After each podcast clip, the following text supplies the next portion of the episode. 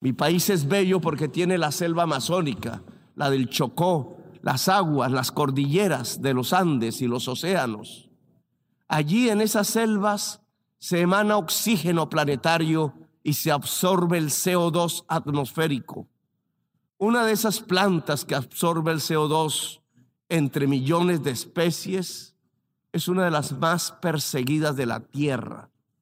A como dé lugar, se busca su destrucción. Es una planta amazónica, es la planta de la coca, planta sagrada de los incas.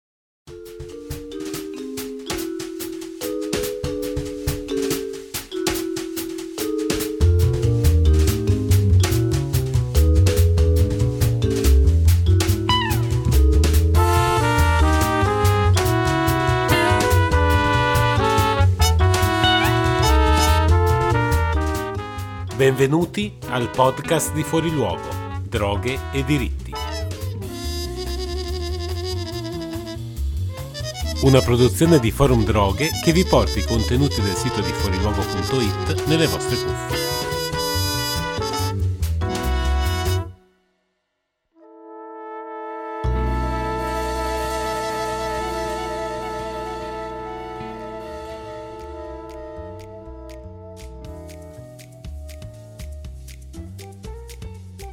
Sono Leonardo Fiorentini e questo è il nuovo podcast di Fuori Luogo. Ogni settimana vi faremo ascoltare gli articoli della nostra rubrica settimanale sul manifesto.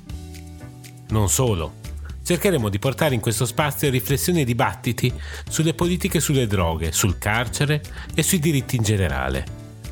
Sarà uno spazio aperto alle collaborazioni e più intersezionale possibile. Oggi, per il primo episodio di questo podcast, ascolteremo Marco Perduca ed il suo commento sulle nuove prospettive delle politiche sulla pianta della coca in Colombia, dopo l'elezione del nuovo presidente Gustavo Petro. L'articolo è stato pubblicato nella rubrica di Fuori Luogo sul manifesto del 7 dicembre 2022. Trovate tutti i link e le informazioni nella descrizione di questa puntata ed ovviamente nell'articolo pubblicato sul sito di fuoriluogo.it. Buon ascolto! Coca in Colombia, un piano contro la guerra di Marco Perduca. A ottobre, un editoriale dell'Economist è tornato a proporre la legalizzazione della cocaina per combattere i cartelli, certificarne la qualità aumentare le entrate dello Stato e aiutare chi sviluppa un consumo problematico. La pianta, tipica della regione andino-amazzonica, ha da sempre usi alimentari e sacri, ma dal 1961 è collocata nella tabella quarta della Convenzione ONU, tra le piante e sostanze più pericolose. Da oltre 60 anni, il sistema internazionale del controllo delle droghe viene usato a giustificazione di politiche di eradicazione di vegetali non coltivati per fini medico-scientifici. La guerra alla foglia di coca, in special modo in Colombia, è costata decine di miliardi di dollari senza aver avuto il benché minimo impatto sulla riduzione o contenimento delle coltivazioni. Se gli Stati Uniti, primo mercato mondiale per la cocaina, hanno interamente finanziato il Plan Colombia, l'ONU ha per anni investito risorse nella sostituzione di colture, promuovendo caffè o palmito.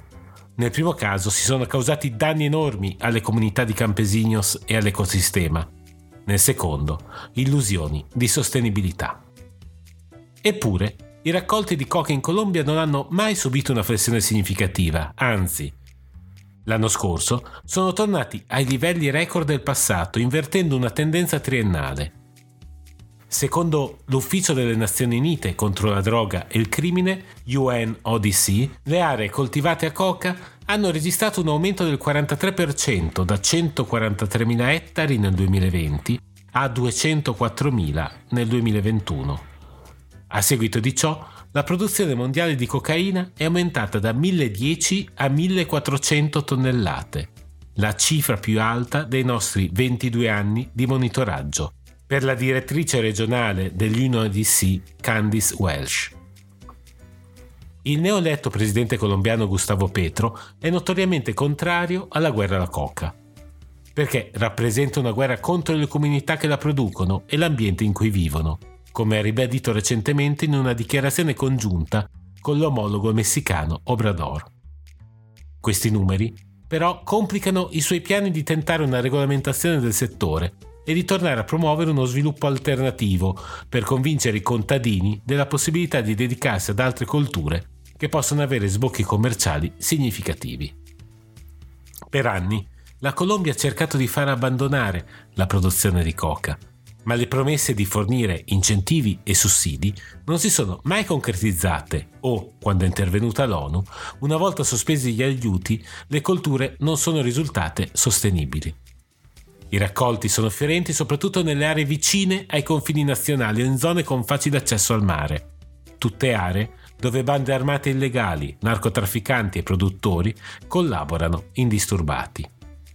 Secondo l'UNODC, la coltivazione della coca continua a minacciare la biodiversità della Colombia, contribuendo alla deforestazione. Circa la metà delle piantagioni di coca si trova in zone speciali di gestione del territorio, riserve forestali comprese un processo di disboscamento accentuato dallo spostamento delle coltivazioni causato dalle fumigazioni aeree per eliminare i raccolti.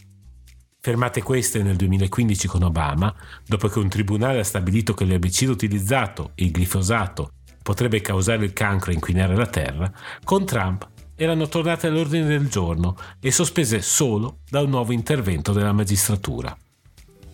All'inizio di ottobre, il segretario di Stato americano Anthony Blinken, nell'incontrare il presidente Petro, ha affermato di condividere un ampio terreno comune sul problema della coca e di sostenere fortemente l'approccio olistico che la nuova amministrazione sta adottando dichiarando che le strategie dei due paesi, sia dal lato dell'applicazione ma anche dell'approccio globale al problema, sono in gran parte sincronizzati. ¿Qué es más venenoso para el ser humano? ¿La cocaína o il carbone o il petrolio?